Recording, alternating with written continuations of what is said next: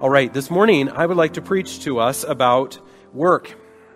This fits very well with the identity seminar that's coming in just two Sundays. It fits very well with Pastor Eric's sermon from last Sunday. Um, so I can only give us just a, a little introduction to this. There are entire books about this theme. But even just the simple Bible truths that I will show us this morning will demonstrate that God's truth about work is so much better than anything the world has to offer. I was struck in the scripture reading by Colossians 2, verse 8. See to it that no one takes you captive by philosophy and empty deceit according to human tradition. Most of what the world thinks about work is philosophy and empty deceit according to human tradition, and it is enslaving.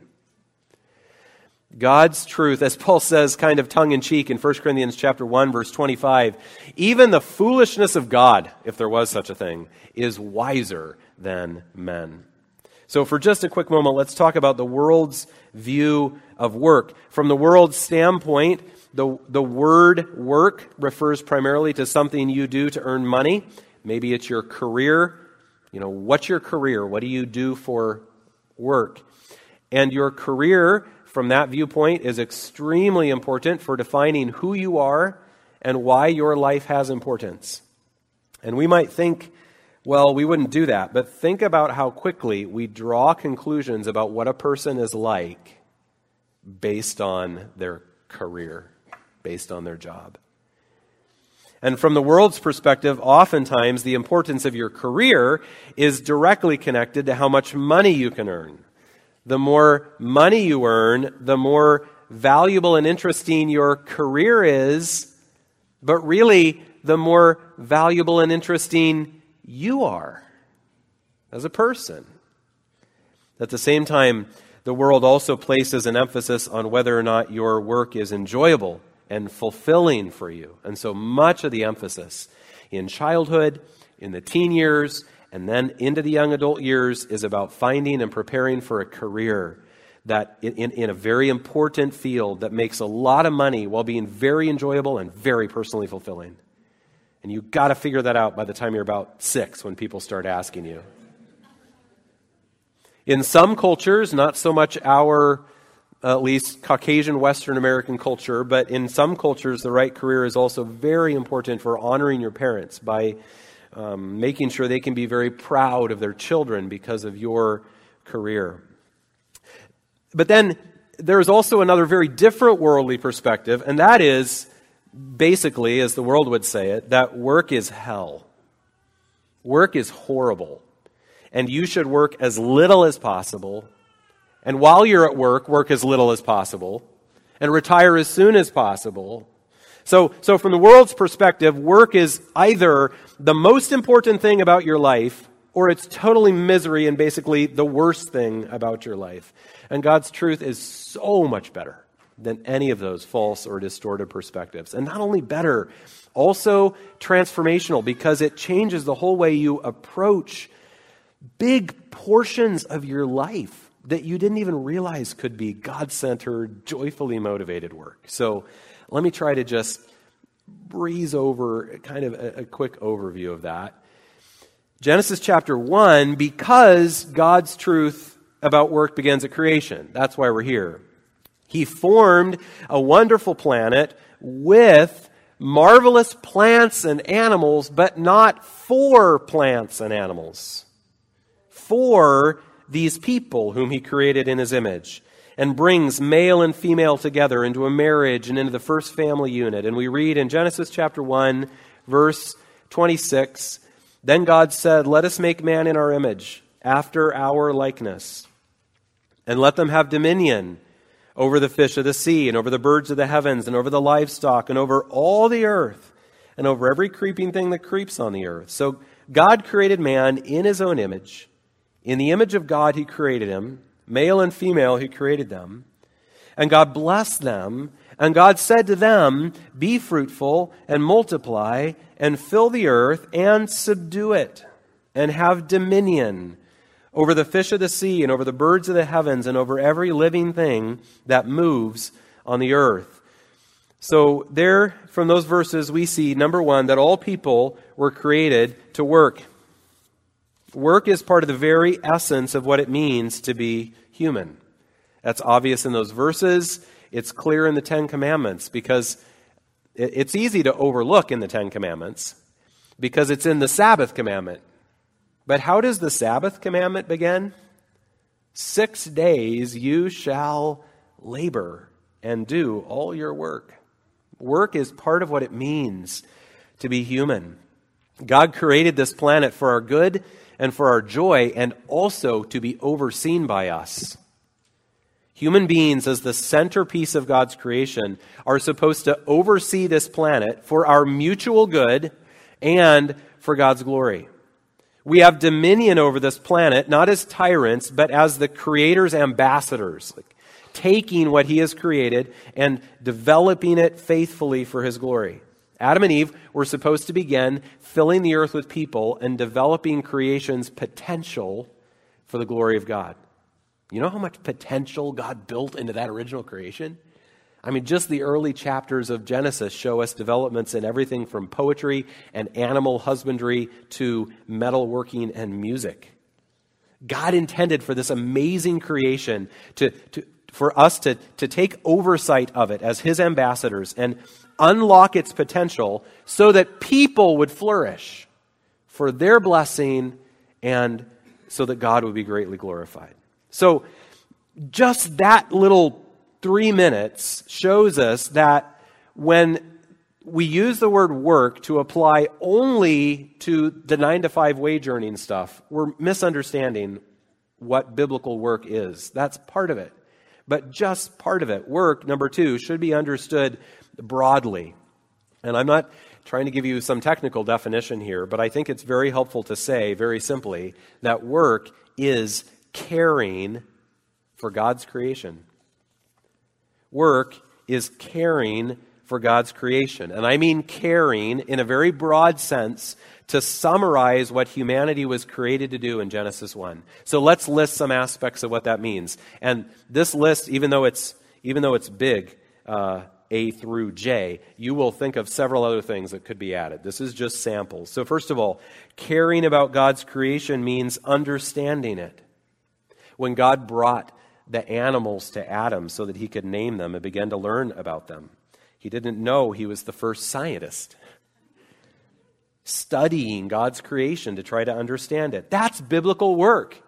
Mathematics and engineering and chemistry and really any education done for the glory of God Kids, school is part of your God given work. It's understanding His creation. Also, inventing. We can't create like God creates, but we can invent new things that bless people. And God intended that to happen. That's, that's biblical work. That's letter B, inventing. Number C is developing. If you take a dirt front yard and you add some landscaping, you're doing biblical work. If you are a contractor or a metal worker or a paver who helps to build a bridge, you're developing God's creation. That's what He intended to happen. That's biblical work. Biblical work also includes raising, because God created a world full of life and reproduction. So there's lots of raising to do. We raise plants, we raise animals, we raise children. It's part of caring for God's creation.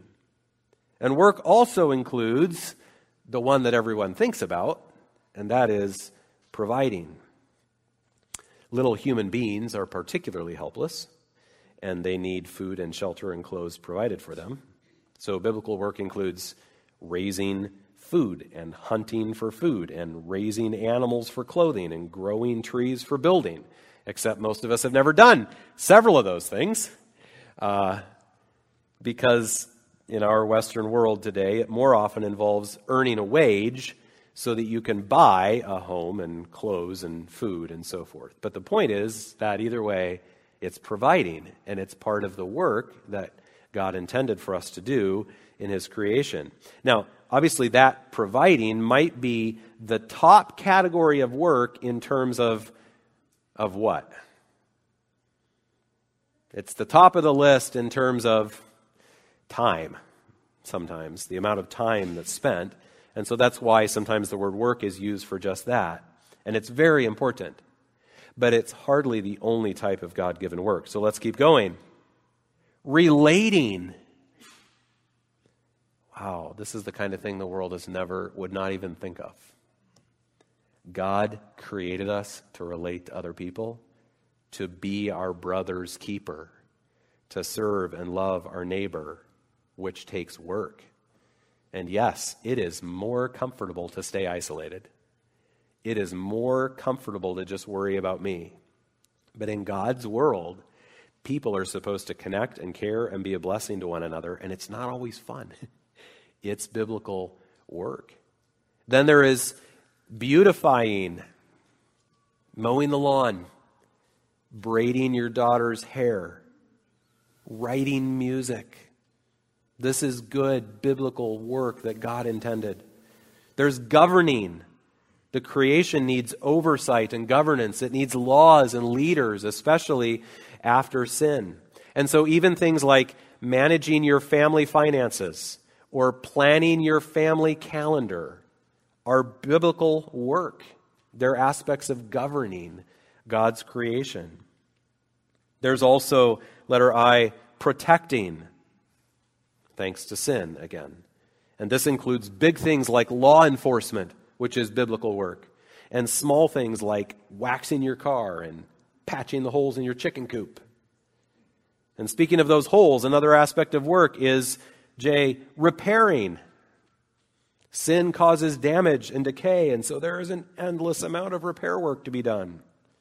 And that, too, can honor the Creator. And that's just a sample list. The point is that when we understand that God created this amazing planet for people to rule over and flourish in, then we understand that everything we do to care for God's creation is biblical work. So, if work is that broad, then is everything work? Well, no, because if you look ahead, Genesis 2, verse 2, and on the seventh day, God finished his work that he had done, and he rested. So, not everything is work, because there is, first of all, the category of rest. Rest is taking a, for us, necessary break from caring for God's creation. More on that later. This starts to get really imprecise, I know, but I think we might add a second category here, and that is the category of leisure.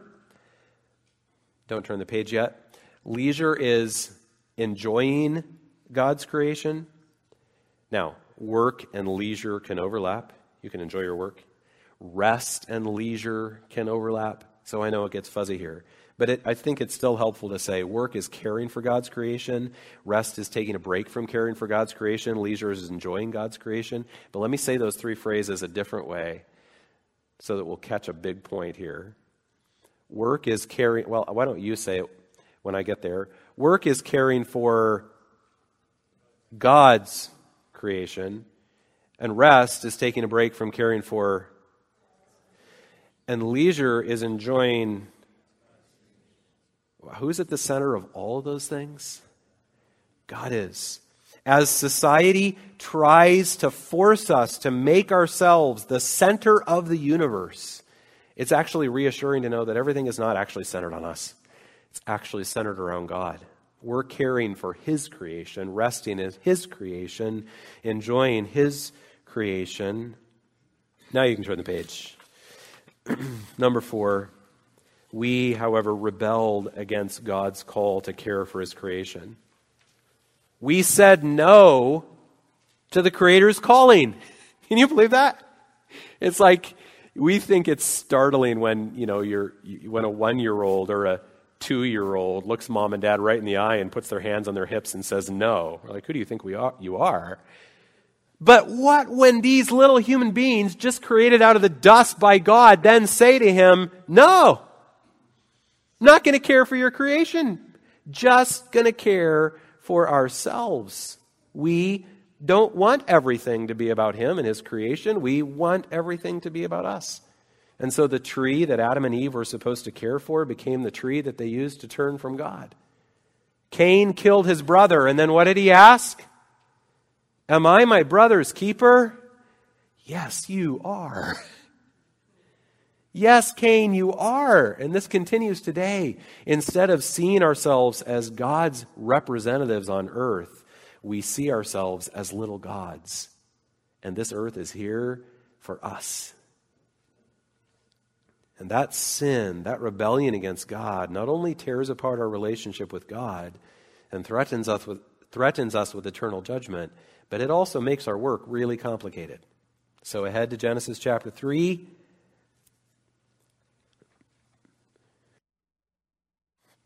Genesis 3, verse 16. To the woman he said, I will surely multiply your pain in childbearing. In pain you shall bring forth children. Your desire shall be contrary to your husband, but he shall rule over you. And to Adam he said, Because you have listened to the voice of your wife and have eaten of the tree of which I commanded you, you shall not eat of it. Cursed is the ground because of you. In pain you shall eat of it all the days of your life. Thorns and thistles it shall bring forth for you. And you shall eat the plants of the field. By the sweat of your face you shall eat bread, till you return to the ground. For out of it you were taken, for you were dust, and to dust you shall return. So number five, work becomes work has become painful. Painful. Every aspect of biblical work is harder because of sin. Childbirth and parenting are harder. Providing is harder. Inventing and governing and beautifying are harder. Work is often painful and frustrating. But that does not mean that work is worthless, and it does not mean that work should be avoided. We are still human beings created in the image of God to care for His creation, and so work has not lost any of its importance, though it has become painful. Work is still a vital part of our calling as human beings. It includes much more of our lives than most people realize. It's much more important than most people realize. And we are working directly for our Creator. We are caring for His creation. Do you see how crazily countercultural we are already? Even though, in a sense, these are simple truths. Now, in a minute, we're going to work out some of the practical ramifications of that. But first of all, let's just not fail to go to the gospel itself. Number six, Jesus came to forgive us for rebellion, restore us to God, and renew our opportunity to glorify God in every aspect of our work. So we rebelled against our calling to care for God's creation. We fell far from God, but He sent His own Son to be our Savior Jesus came in human flesh and died for rebellious humans. And so when we come in repentance and faith, He forgives us, He brings us back to God, and then He gives us His Spirit and His Word and His church to support us so that we can get back to work. So that we can get back to what we were created and called to do in the first place. Now, sometimes we will still choose laziness, and sometimes we will still choose selfishness. But we have a great Savior to forgive us and restore us and change us when we do. And our work, because of sin, is never going to live up to its full potential as the curse weighs us down. And yet we stand in grace, and even our faltering work that never lives up to its full potential brings Him honor. And sometimes, due to our sin, we end up in work situations that are far from what we planned or, or hoped for. I just, uh, two weeks ago, I, met a, a person uh, in New York City who had, who had, through their own rebellion against the Lord, completely lost their opportunity for their career. It's gone. But they also came to faith in Christ in the process. And so sometimes we end up in work situations that are far from what we planned or hoped for, yet, even in the midst of that brokenness, we stand in grace. And God looks on our work and He says, Do it for me, dear child. Do it for me. Wherever you are, whatever it is, I will be honored. So the gospel of Christ crucified is really good news for our work. But let's move on now to briefly consider a few of the many ramifications about, of God's truth about work. So this is the conclusion, the 13 point conclusion. And there could be more that you could add to the list, but here are 13. God's truth about work, number one, means that work is worship. Work is for God, it is caring for His creation. And so when we think about work biblically and do it for the Lord, we are showing His worth. We are worshiping as we braid hair and hammer nails and crunch numbers and fix chicken coops and research inventions and care for our neighbors. Work is worship when it is done in recognition of God as creator and our role. Number two, God's truth means that work is love. The greatest commandment is to love God, and the second, like unto it, is to love your neighbor, and work is both love for God and love for others.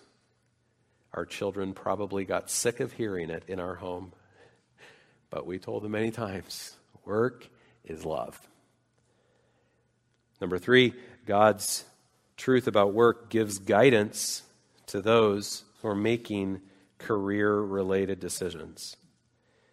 Now, I, I don't mean that God's truth makes it simple. Career decisions are hard. But they're even harder if we buy into the worldly thinking that we have to discover our destiny in that one perfect career that will make us really happy and be really satisfying and make us really rich so that we can retire really early. And that we have to fight and claw our way to the top of the pack to make sure we get it. Our destiny is not one perfect career that will be our absolute dream come true. That wasn't even true before the fall, much less after the fall. Our destiny is a life of many types of work in many areas of life, all for the glory of God. And so, as we look at career decisions, we don't feel that pressure the world puts on us. We instead take that framework that Pastor Eric showed you last Sunday consider the glory of God, consider the Great Commission, consider the local church, and then who did God create you to be? It's, not, it's still not simple. I'm not saying that. But it's so, it's so much better when the question is not, how do I find my one perfect dream career? But instead, God, how have you called me to care for your creation? How, who have you uniquely created me to be? How can I work for your glory? How can I love you and love others with my work? So, God's truth about work gives guidance to those kind of decisions. Number four, God's truth gives tremendous value to much of our lives. Colossians 2 Whatever you do, work heartily, as for the Lord and not for men knowing that from the Lord you will receive the inheritance as your reward. You are serving the Lord Christ.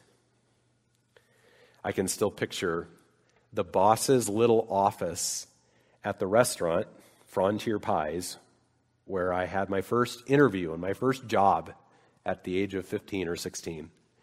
Um, it was probably all terrifying for me back then, so it's probably why I remember it so vividly. What if I picture Jesus in that office? How would I work if I was working for him? And that is exactly how Jesus views all of our work. We're always working for him. That gives great value to the thousands of hours that you might spend at a wage earning job. You're not just spinning your wheels until you can get off work and get back to the spiritual things that really matter. That work is spiritual when you do it with a focus on Him. It also gives value to all the work we do that we don't get paid for, like beautifying and repairing and raising and relating and protecting. The Lord receives those things as labor for Him. We do not live in an in an uh, in a an economy where the only thing that matters is stuff that you get something back in return. We live in a world, an economy, in a world that God created to be a place of love where you give and you serve and you sacrifice, and sometimes you don't get anything back. And so, schoolwork, housework, neighborhood work, laundry work, all this has tremendous value because Jesus is our loving you know, boss. God's truth about work gives tremendous value to much of our lives. And similarly, number five, God's truth about work is dignifying. You know, the world says be anything you want to be, but everybody knows there are a few jobs that make you important and lots of uncool jobs that just don't matter at all. But in God's world, there are supposed to be a huge variety of jobs done by a huge variety of people, and they're all important.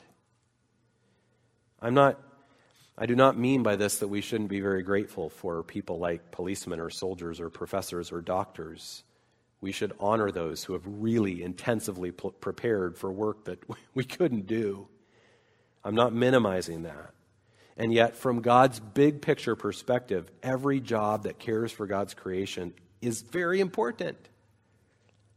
Cooking hamburgers, finding plumbing leaks, building jet engines, framing houses, researching cancer, driving a bus. I don't think I mentioned this to you. I, I met a man who has a, a difficult mental uh, illness that he's struggled with for his whole life but spent, he, he excitedly told me, he spent, he had a 27 year career driving for public transportation and retired and showed me very proudly his card that gives him free public transportation for the rest of his life. And I thought, how cool is that? You know? Nobody probably looks at him and thinks, man, you're important because of your awesome job, except God looks at him like that. All work, as long as it is not sinful work, has tremendous dignity when it's done out of love for God and others. So let me, let me flesh that out in a few more areas because this is super important. Let's first of all circle back to parenting, as mentioned earlier. Is parenting work, rest, or leisure? yes, that was a joke. Parenting can involve lots of leisure. It can be a blessing in many, many ways. It's not rest. But more than anything else, parenting is biblical work. It is caring for God's creation. It is a very, very good work that is almost entirely ignored by our society today. Parenting doesn't earn a big paycheck, it costs a lot. Yet is a work that has tremendous dignity, and our society has abandoned that we must not. We can go further, though, in addition to parenting, and note that God's view of work also dignifies the work of those who need a wage earning job but haven't found one yet. They can still serve family, serve church, serve neighbors, do all sorts of dignified work while they're hunting for wage earning work. Get off the couch and get to work in God's biblical sense while you wait for work in the wage earning sense.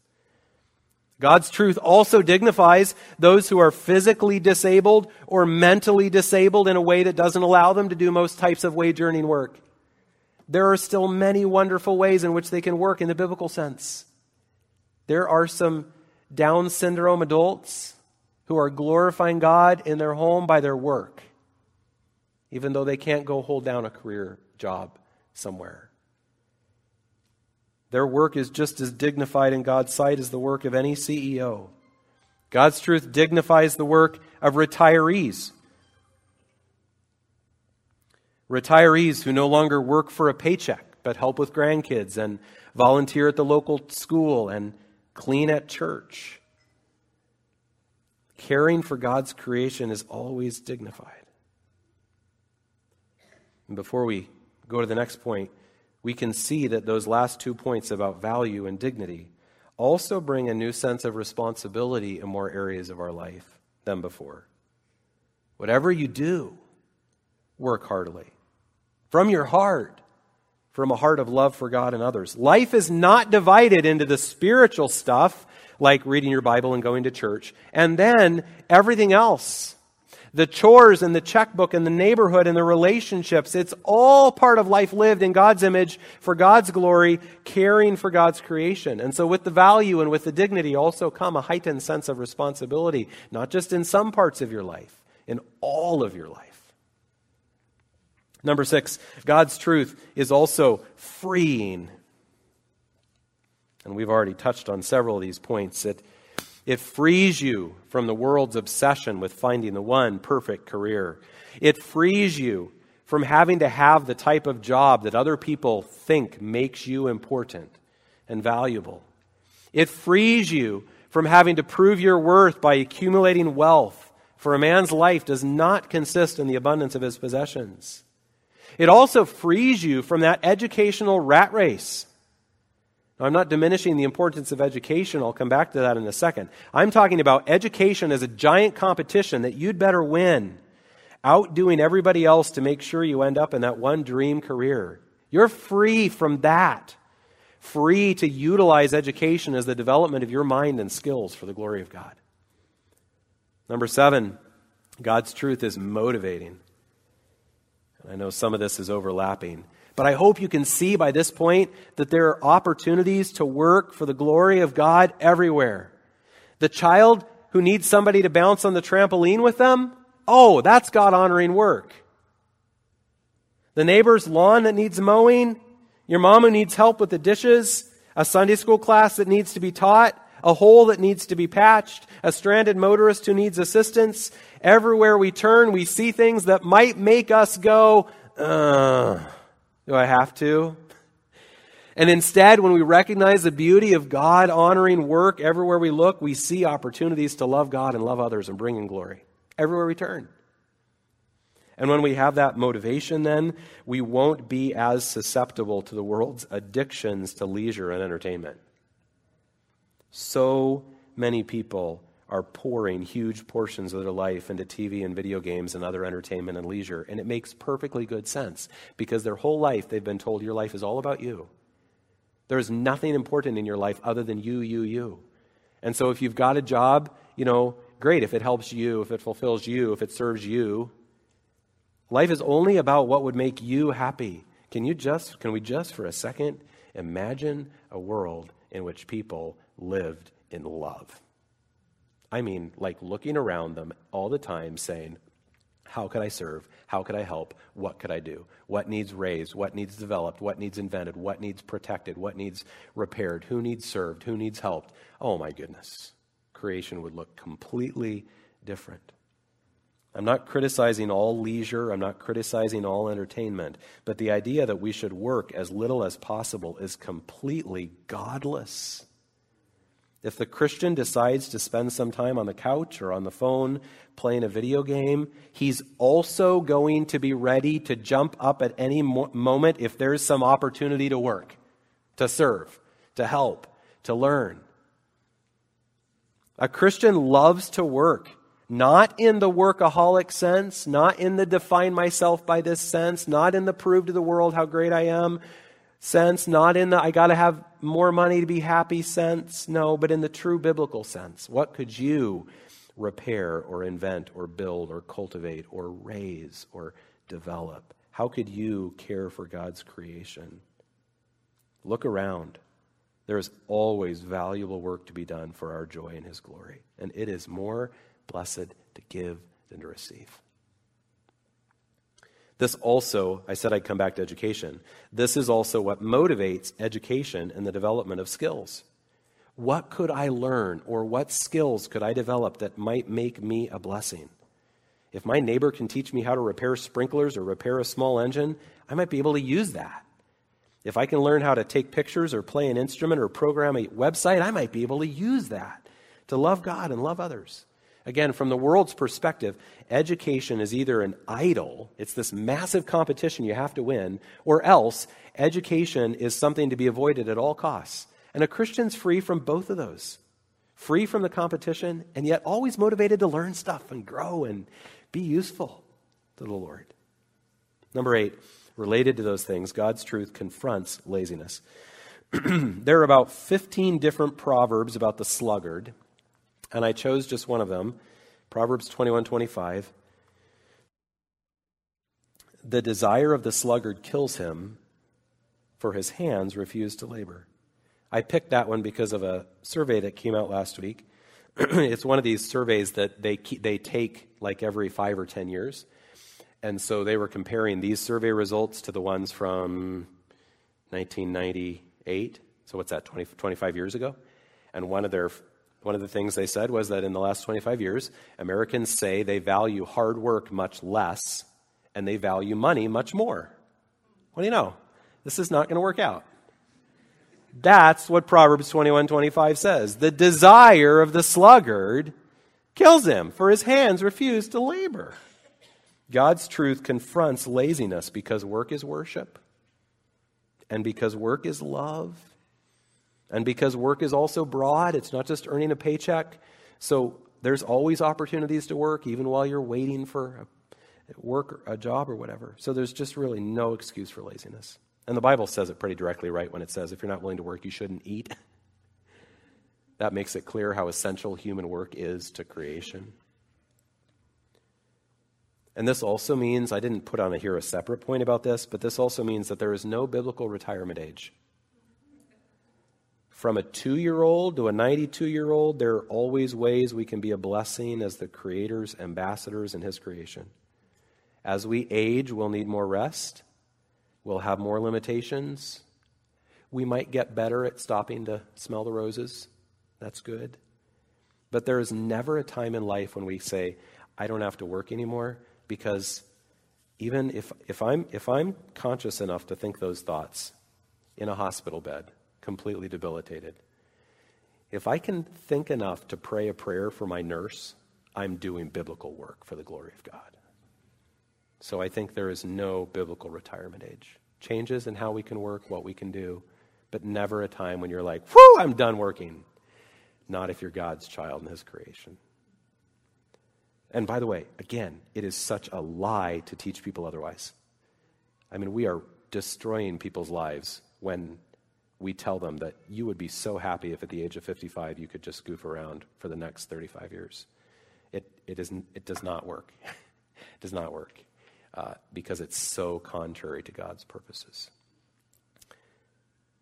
That doesn't mean that you, you can't set a goal of being able to be done with your wage earning job by a certain point in life and do other things for the glory of God. I mean, that's fantastic.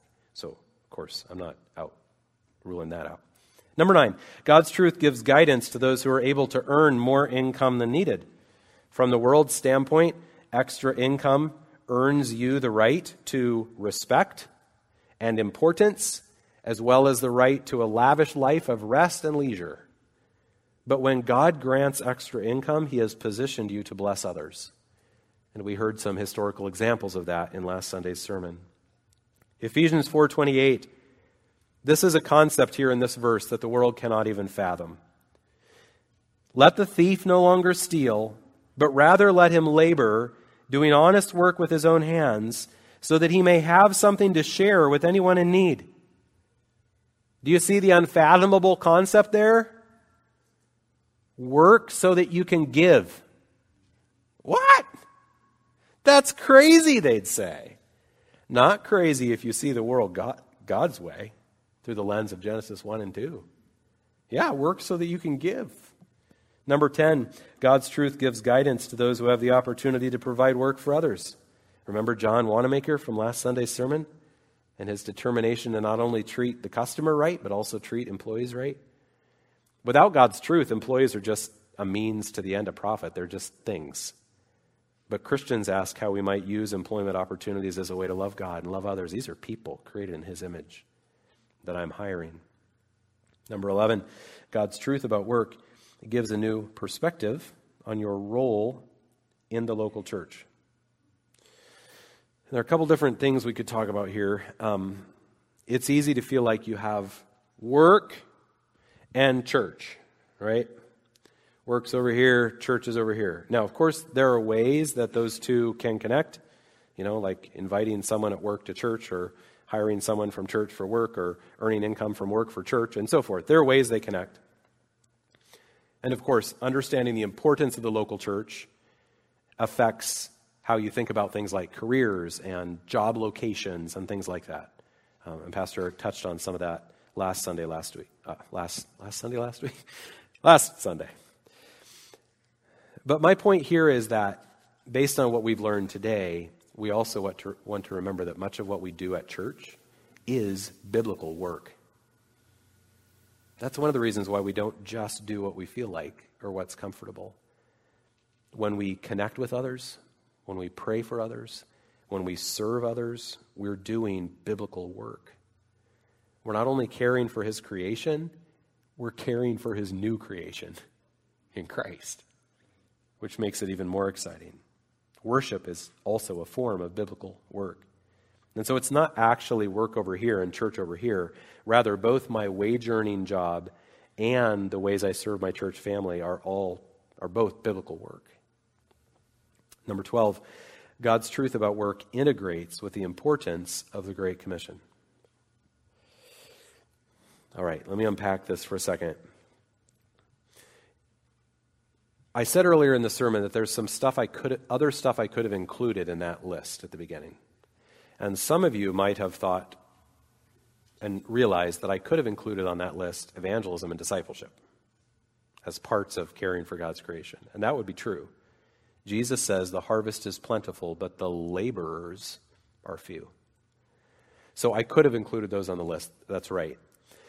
However, the great importance of the Great Commission doesn't cancel out the calling of Genesis 1. That's why the New Testament says, whatever you do, work heartily as for the Lord. And whether you eat or drink or whatever you do, do it all for the glory of God. It wouldn't be true to say that the only things that matter in life are the things that directly connect to the Great Commission. We, we have to continue repairing and protecting and governing and beautifying and providing and raising and developing and inventing for the good of others and the glory of God. It is not okay in my home for me to say, sorry, I don't ever, I don't ever help with anybody's hair. I don't ever fix anything. I don't ever develop anything. I don't ever build anything because my life is all about the Great Commission. Okay, I've got Matthew 28, but I somehow cut Genesis 1 right out of my Bible.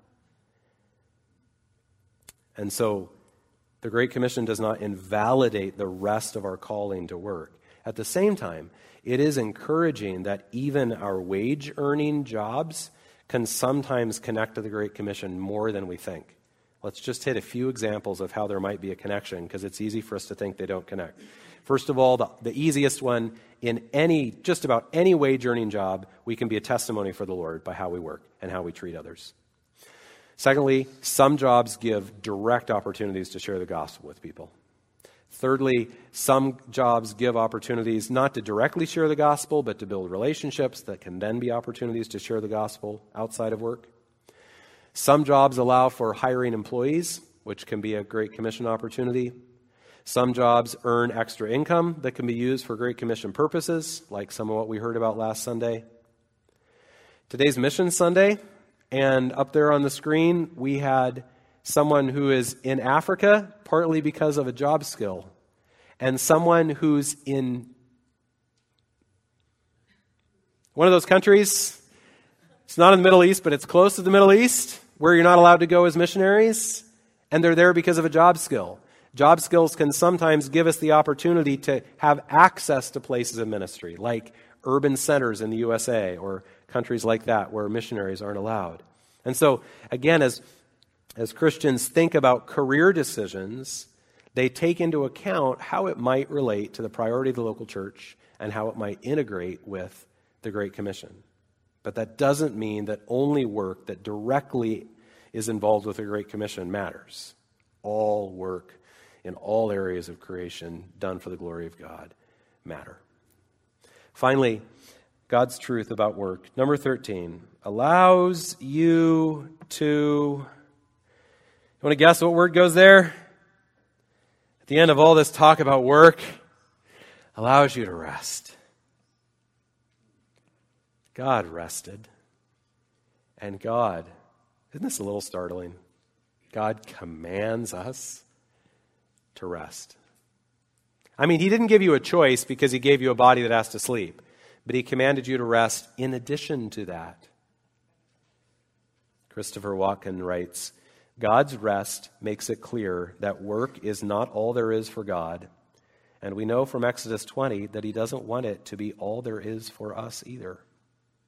Work is supposed to be a big part of our lives, but not all of our lives. And in our kind of society, we may feel like there's no time to rest, always more to do, more to do, but God's truth allows you to rest.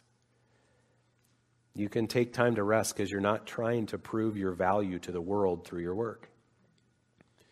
You can take time to rest because you're not trying to outcompete everybody else with your work. You can rest because you're not trying to find perfect fulfillment through your work. You can rest because God is sovereign over your work. You can rest because God Himself rested. God's truth allows you to rest. Okay, we just made it to the end of the 19 point sermon. Uh, in a moment, we are going to transition into right into our prayer meeting, and that will give you the opportunity to consider some of the personal implications of this sermon. But first of all, uh, I'll transition us to that in just a minute. But realize that this is the type of sermon in which we are seeking to fulfill the church's calling to be the pillar and ground of the truth, proclaiming the beauty and the power of God's truth and God's ways in contrast with the deceptions that have overtaken our society. We are daring to stand up and say, You're deceived how would we have the nerve to tell other people they're deceived? Well, it's not because of us, it's because God has spoken, and His truth is so much better. And the message that your career is the most important thing about you is a lie. How many people believe it, though? The message that work is terrible and you should avoid work as much as possible and live for as much entertainment and leisure as possible, that's a lie. But how many people, that is their approach to life? The message that parenting is a burden to be avoided, that's a lie. The message that your career success and your wealth define your importance is a lie. The message that only certain types of jobs have value and only certain types of people have dignity is a lie. And yet, so many people believe all those things. All those things stand in direct contrast to the life saving, life giving truths of God's Word. The world's lies about work are crushing people. Why? Because Satan is a liar who hates people and wants to crush them. Crush them with lies take this dominant part of your life, which is work, and get you completely conce- confused and deceived about what it even means and how it even works. And he crushes your life through those lies. But God's truth sets people free. So you're hearing it this morning. You'll hear it, Lord willing, at Identity Seminar two weeks from now. You'll hear it at Sunday seminars and other things in the future we have to recommit ourselves to be a beacon shining with God's truth. For even the foolishness of God is wiser